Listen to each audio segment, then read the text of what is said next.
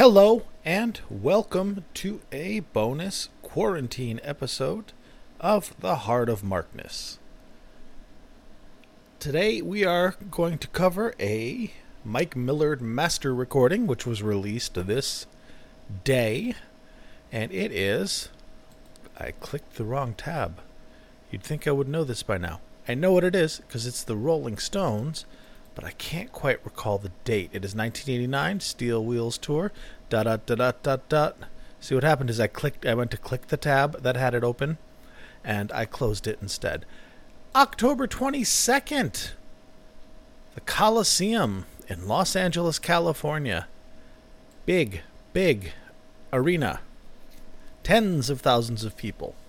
Mike Millard, Mike Millard, sorry, Mike Millard, master recording. And this is the.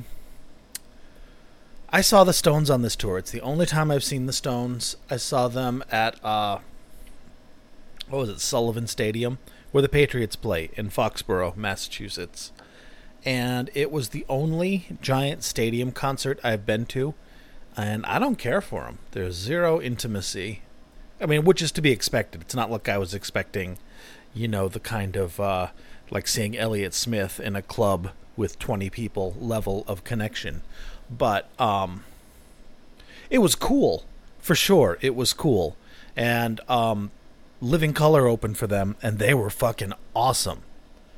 Just awesome. And it was freezing because I think it might have been October. Well, shit, Mark, I do have that page open. I can tell you what day it was because I know you want to know. Foxborough. It was October. It was either September 29th, October 1st, or October 3rd. I don't know which one it was. For some reason, I think October 1st. But I do know that the stones made are grossed $4,648,338 just at the three gigs in Sullivan Stadium. Holy Christ. Thank you, Wikipedia. Good show, and uh, it was very cold that night. It wasn't a typical, you know, nice, gentle autumn night. It was like I don't know, like 40. It was freezing. It was like breath on stage, and I remember in Living Colour came out, and they came out in like the those the super bright 80s colors, uh, but but like uh, biker gear, like like like spandex, because they're all fucking ripped. Or, or the singer was Corey something. The singer is ripped, so he comes out in this thing that's kind of like the Flanders suit with like feels like I'm wearing nothing at all, nothing at all and he's singing and in the middle of the song he's like it's cold out here y'all. It's so cold out here. Because it was. And uh, keith came out in a, a, trench coat and looked badass. In fact um, i think footage from the show that i attended is used in the Rock and a Hard Place video. When you see them playing outside in coats because it's cold that's us. So yes i was in a rolling stones video that's right. I've worked with the Stones before. Good guys, professional, professional. Um, and it's also this was the last tour. First of all, this was the first tour after the Stones kind of fell apart in the '80s. Um, the last album that they had released prior to this was uh, "Dirty Work." That came out in '86, and that had Jimmy playing on "One Hit to the Body." And it was a mess. It was recorded. A lot of it was recorded one person at a time. Uh, Charlie at that time was dealing with heroin addiction. He got into his drug problem uh, later in life, in his middle age, in the in the eighties, but he handled it. Um, and then the Stones kind of de facto, by default, fell apart. Mick and Keith were on the outs, um, way worse than Robert and Jimmy were. Well, maybe not. Maybe not. Maybe the issues that divide Robert and Jimmy are deeper, but the acrimony publicly was way worse because Keith doesn't hold back. so, um, the last tour the Stones did was the the uh, Tattoo You tour that wrapped up in 1982. So they hadn't played for a very long time, eight years seven years, eight years, you know what I mean. And um, then they reconciled. Um, completely unrelatedly, after both Mick and Keith created solo careers, and Keith's was more successful than Mick's. Uh, they had a come to Jesus moment. And I imagine that come to Jesus moment was when Jesus said, Hey, Mick Jagger, the only reason why you're Mick Jagger is because you sing for the Rolling Stones. If you're touring as Mick Jagger, even if you have Joe Satriani as your guitarist, you're going to be playing small theaters. We call that the Jimmy Page syndrome. Um, so they got back together. They had a rapprochement in uh, 88, 89, and recorded Steel Wheels, which is the first album that's not, I don't know. People are like, it's the last Stones album because it's the last one that Bill Wyman's on. And this is the last tour that Bill Wyman played bass on. Um, and I think that's true. But I think by this time they were already the the whatever they are now, the oldies act, the Rolling Stones. Go, like for the same reason you go to see the Who. You're going to see the Who because they're the Who. You're going to see the Stones because they're the Stones, not because their newest album is so great. Because Steel Wheels was a hit, absolutely, but it wasn't a hit like Rock and a Hard Place is not a classic. It was a hit, but not a huge hit. Whereas um, on Tattoo You for their last tour, Start Me Up was not only a hit, it's a song they play in every show, you know, 40 years down the road. They open the show with Start Me Up, or at least they open the show on this tour with Start Me Up. And, um, you know, it's kind of, they reach that act where they're not, they're no longer culturally relevant as pioneers. Nobody's waiting to hear the new Stones stuff. But they would love to see the Stones. And um, that's what I was going into. I didn't like the Steel Wheels album. It wasn't terrible. It's just nothing is there for me. It's it's you know, Mick and Keith weren't really producing anymore. There's not the Glimmer twins behind the panel. It's other people. Don Was gets involved and you know, it becomes a, a, a corporate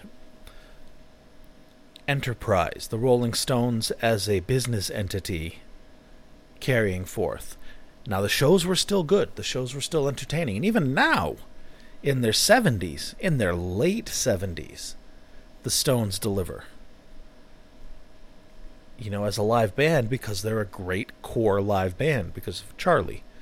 Um, and now Bill Wyman is in his 80s you know, these are old men now, and uh, they still they still deliver, but they don't deliver in that way of if you go on like Spotify or go and look at the Stones discography, you see them releasing 10,000 live things, including including a bunch of stuff from 2000 and onward.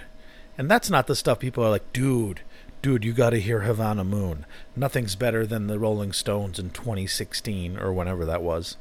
Um, because it's something you go to see as an event, not go, you got to hear this tape, they were on fire that night. Um, because it's more of a performance, I think. Um, man, what am I saying? I don't know. I am rambling. And I'm not even. No, it's the sun is up. I'm a good boy. I am sitting here clear eyed and bright eyed and bushy tailed. Ambivalence is what I'm getting at. I'm ambivalent about the Stones, and this is right at the cusp of the transition from it's either the last real Rolling Stones tour or the first corporate Rolling Stones tour or both. I mean, it's a hybrid. Bill Wyman is in the band, but they're playing these enormous, enormous audiences. So it's, you know, which is what they've done. But they're playing to, you know, when they play Shea Stadium, there, there's 120,000 people there for both those nights. 50,000, 50,000. They're currently, you know, they're playing before 50,000, 60,000, 70,000 people every night. And um, that's really not different than what they did in the 70s. But they would also play, you know, Madison Square Garden and things like that. And um, I think it's you know, I think it's more an indictment of Stadium Rock than the Rolling Stones. Maybe that's what it is. It was cool. This is cool. This recording's cool. It is a little um has a little bit of distance to it simply because Mike Millard and his magical equipment are recording in again a giant coliseum with 50,000 people and not the LA Forum, you know, with that sweet spot where they capture everything. Still sounds great. Beautiful, clear. Glad it happened and the performances are good. Um the one the songs I've chosen are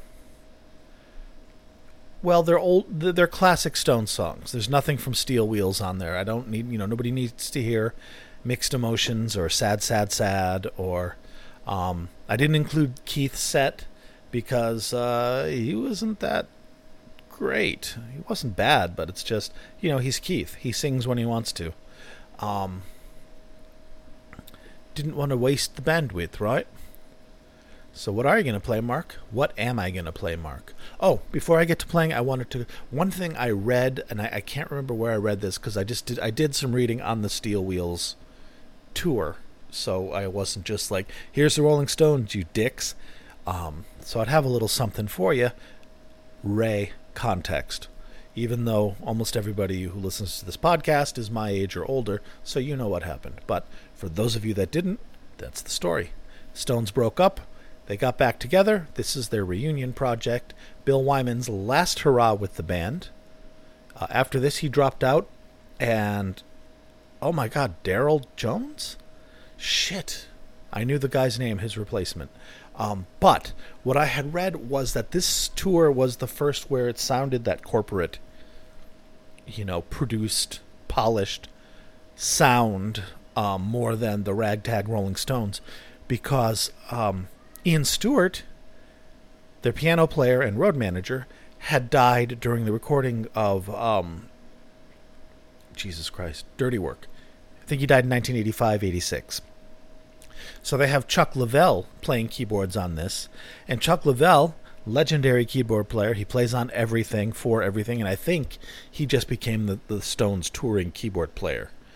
Um, but in having that, you go from having somebody who was just a great blues pianist like Ian Stewart or Ian McLagan or uh, Billy Preston, all of whom have played keys for the Stones.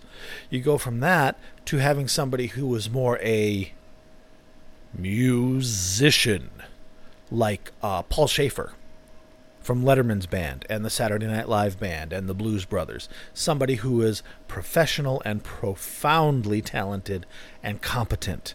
So you have them doing songs like uh, Ruby Tuesday and um, 2000 Light Years from Home and things like that that they, they, they hadn't handled before because they didn't have a, you know, keyboard player. they had pianists. And as such, you get uh, synthesizers and sampling and things like that.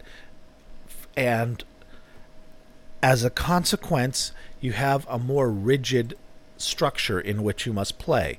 Because if you're playing with these things with digital digital uh, triggers and sequencers, and the lights now are choreographed because everything's computerized by this point, because it's an enormous production the lights are synced, so you've got everything choreographed, so you really don't have that freedom to if the song's going great, you're like, you know what, fuck it, keep it rolling. Let's do a 30 minute jam of this.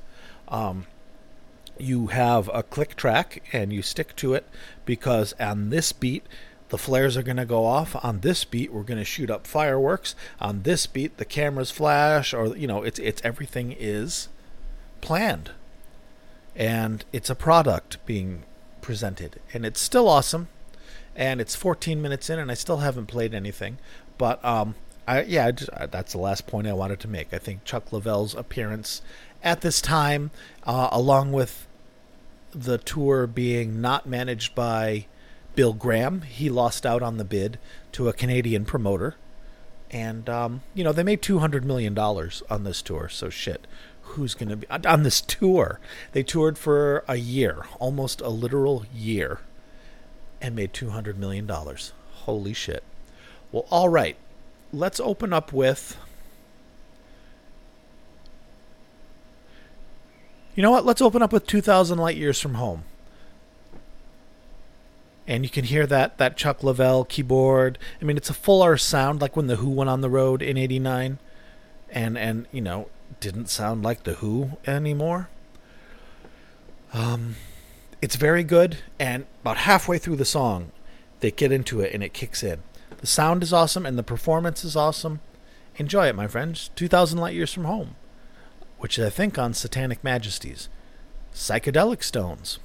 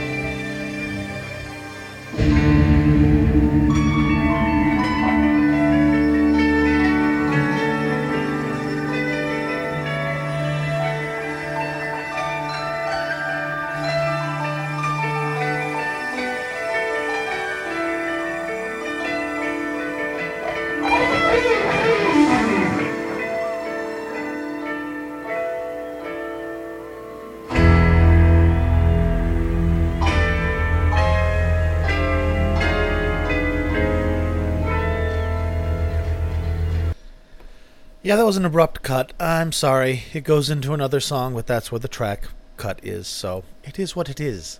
And um, see, not bad. It's the Stones, and they're able to with Chuck Leavell and a crew of other musicians and backup singers, etc., able to do songs that they really weren't able to pull off before from the psychedelic era, right? And that was nice, but it wasn't amazing. I wanted to play it because it was novel, and um, I don't know if you remember, but back on this tour in 89 or 90, must have been 89 or 90, I don't know. Um, the Stones did a live telecast, simulcast uh, show. And they had two songs from it broadcast in 3D. And this was one of the songs, 2000 Light Years from Home. And it was cool as fuck. It was um, utilizing a newer, at that time, form of 3D that had more to do with the way things move and um, how your eye tracks it, etc. And it was cool. It really worked, and I remember it because I had the glasses and I taped it on the good old VCR. And um, I can't remember the other song they did in 3D. Maybe Paint It Black. Um, but I think it was the LA shows because I think they had Axl Rose come out and play Salt of the Earth, and Eric Clapton come out and play something. So it wasn't at this concert, but it might have been at this run of concerts. And I don't know, maybe you saw it too. In any case, let's move on to some more fun. Now, that's enough of the experimental stuff. We're getting into the meat of it. We're going to get to some good old songs from a good old band. And the first one I'm going to play for you of this next little group is Tumblin' Dice, a great song from my opinion, one of the best rock and roll albums ever created. Um, man, you're not going to get better than Exile on Main Street. Mark, this is a Zeppelin podcast. How can you? You're not going to get better than Exile on Main Street. That is straight up rock and roll. Not saying I like it more than anything from Zeppelin. I'm saying that it is on its own a shining city on the hill of pure rock and roll. And this is one of the best songs from it, Tumbling Dice. Great groove. Great groove. All right. It is Rolling Stones, October October 22nd, 1989. Tumbling Dice.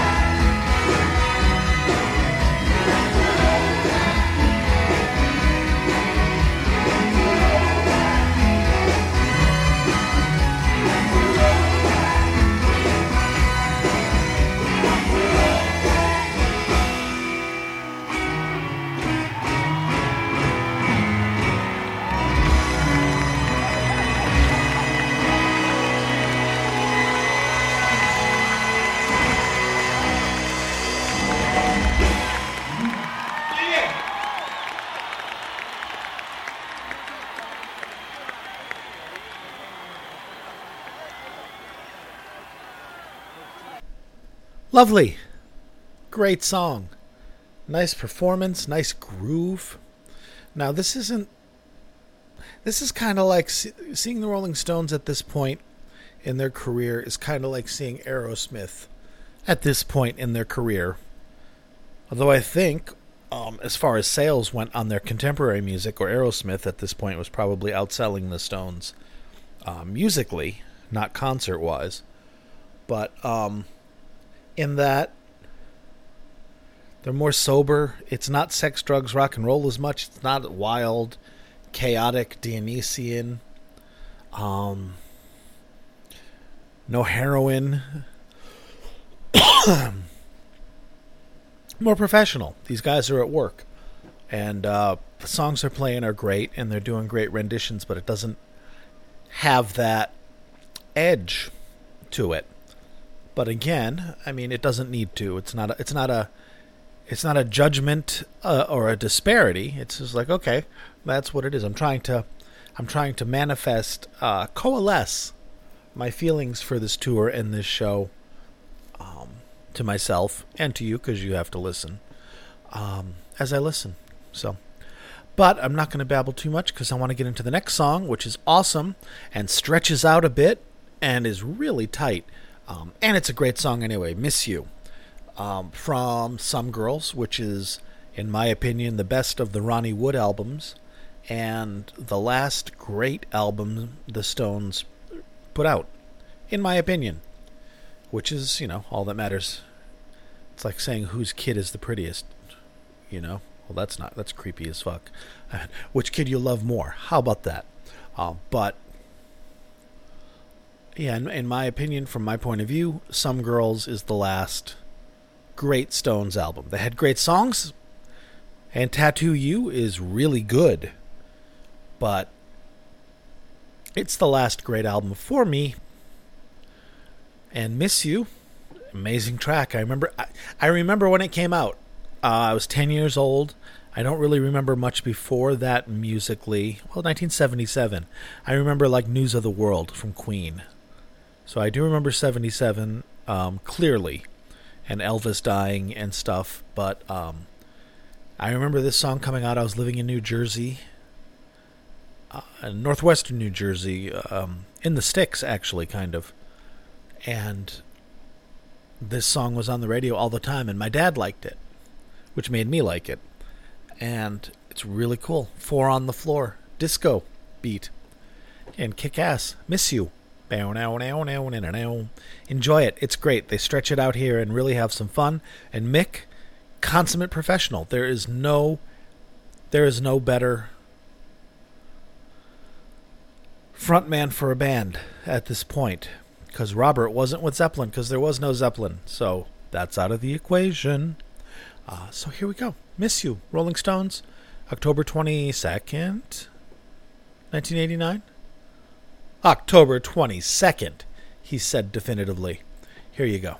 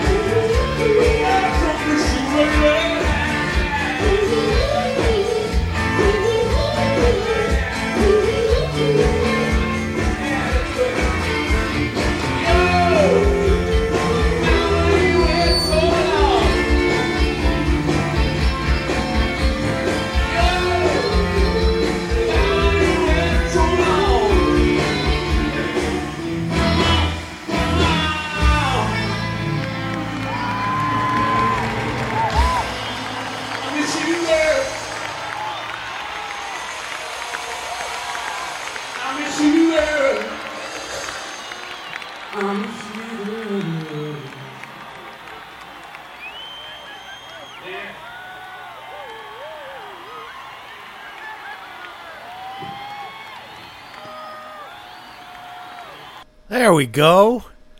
There's the Rolling Stones. That was 10 out of 10. And I love the way it wound down, like a rock band. Really good. Ronnie was back in uh, better command of himself, unlike on the um, 1981 tour. He was uh, lots of cocaine, freebasing it like if I remember, it was something ridiculous, like almost an ounce a day. Like tens of grams of cocaine a day. Fucking nuts. Fucking nuts. But not here. And very good. Ronnie's back to being kind of a secret weapon and, and able to fill, you know, many shoes. Brian Jones's shoes, Mick Taylor's shoes. Not as good as, but able to pull it off. And plus, Miss You, that's all he and Keith, and it is good. And Charlie. And Bill. The whole bass line, it was great. And Mick killed that song. Absolutely killed it. Gave gave it life. Made it sound fun. And all right. I know you're not here to hear me talk. You're here to hear what? Oh, what is it? Yes, Lord? Oh, it's my daughter. Uh, she got a Nintendo 64 because she's all about retro gaming now that you know everybody's housebound for half a year. Um, and she got one uh, against my recommendations. One was purchased from Japan inadvertently, like they just didn't pay attention to it. And like N64, boom.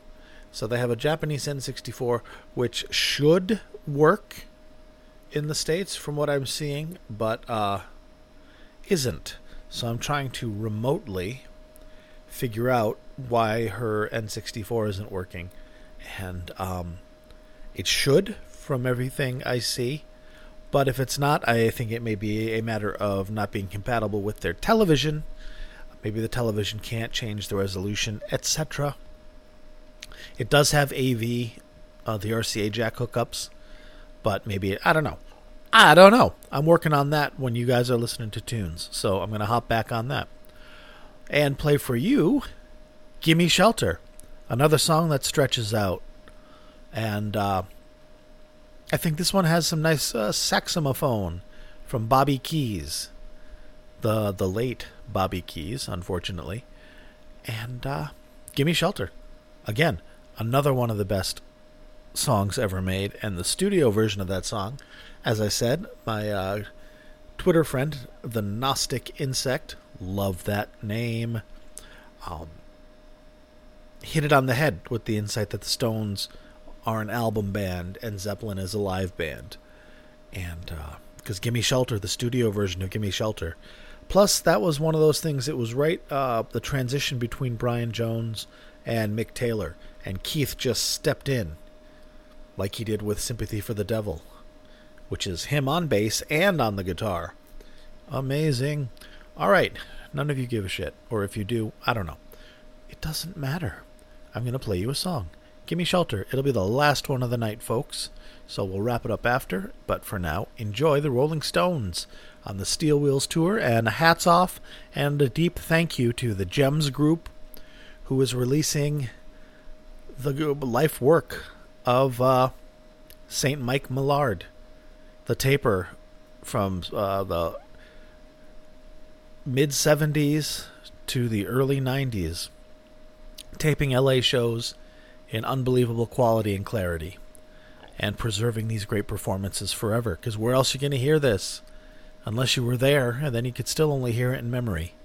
Thanks to the recording of this wonderful man. Gimme shelter.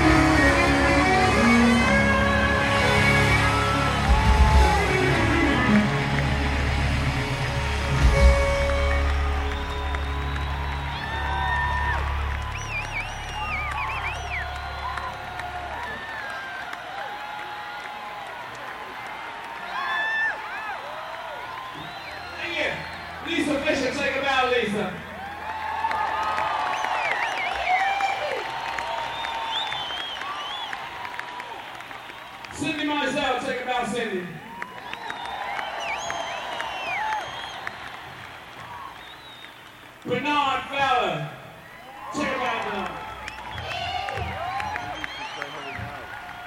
On the keyboards, Chuck Leavell. Ruggedly handsome. On keyboards, Matt Clifford. Saxophone, Bobby Keys.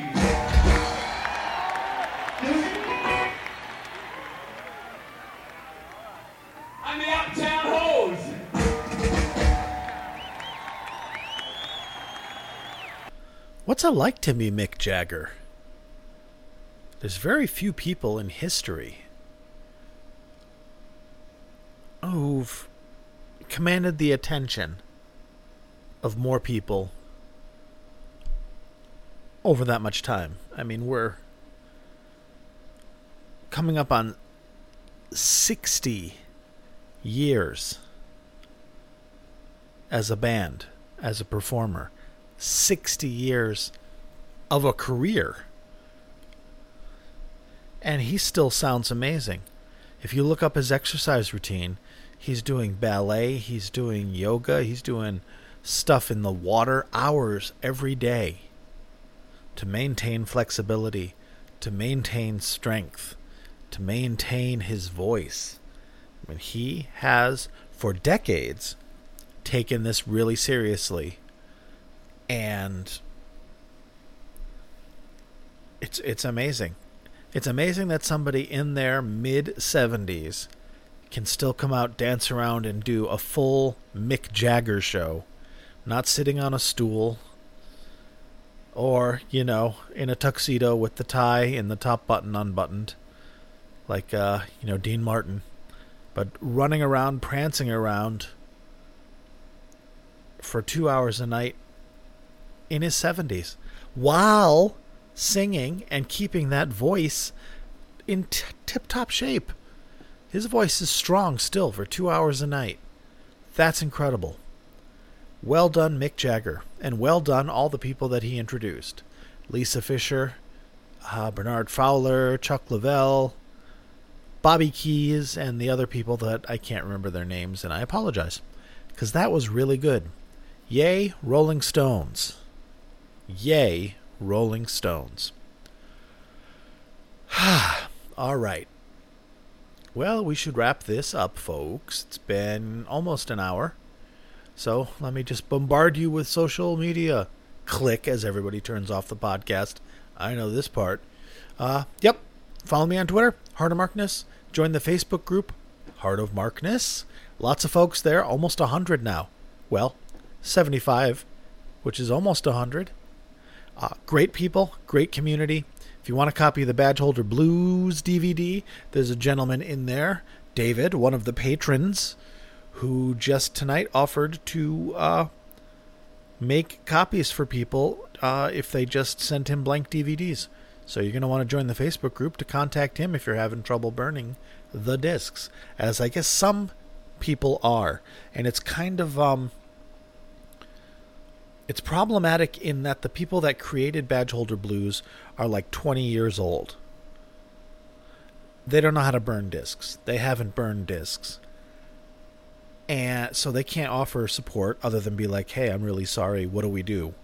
kind of thing. Um, and we middle-aged gentlemen may just not know how to do it because it's been a decade since we've done it the last time, or we've never done it, and we're just old fucks that are just, just like they say, fucking boomers, man. And just like I don't know how this works. They should make this easier. Um, so if you're having trouble and you want the amazing, and it's totally worth it, it is. People. I almost said people's lives have been changed. Um, people's lives have been changed in watching this. And i mean and i mean within the context of fandom. It's not like somebody had a religious experience although some maybe somebody did um, with this. This is a great great thing these guys have done. And if you are having trouble burning it to dvd join the facebook group hit david up he'll help you out. So bless you david. And let's bless the rest of the patrons. Oh, yeah, if you want to support this podcast and what I do, if you like it, if you like hearing uh, live music a couple times a week from bands that you like, you are welcome to. I invite you to, I implore you to become a patron of this wonderful, wonderful podcast. Patreon.com slash Heart of Markness. Um, you'll get an extra podcast a month that no one else gets because you're better than other people, and uh, other cool things. And let us say thanks to the patrons, the titans upon whose shoulders this podcast rests. So, a laurel and hearty handshake to Wayne, Brad, Danielle. That Santana podcast is coming up. Tracy, Peter, Mark, David, he of the generous spirit, Bill, Mimo, who liked the Them Crooked Vultures podcast. Yay, I'm glad you liked it, Mimo. And Avi, who I believe was my first patron ever. Hey, Avi, thank you for everything. I deeply appreciate you. Okay, if you want me to say your name and to love you, become a patron. Otherwise, thank you very much for listening. Be good to yourself, be good to each other, and uh, I may do another one of these because I've got some other shows in the pipe I want to do. Or maybe the next one will be, oh, heartofmarkness.com, you bastards. You almost made me forget. If you go to heartofmarkness.com, you will find A, these podcasts, and B, where applicable, you can download the entire show from which the podcast is drawn. So, for example, in the next day or so, maybe tonight if I'm a decent person, you'll be able to go to heartofmarkness.com and download the entire show that we heard tonight. Not just the songs I played, the whole shebang for free, because that's how it should be. Tra la la. All right. Thank you very much. Have a good night. I love you guys. Be good to each other for the love of God. Bye bye.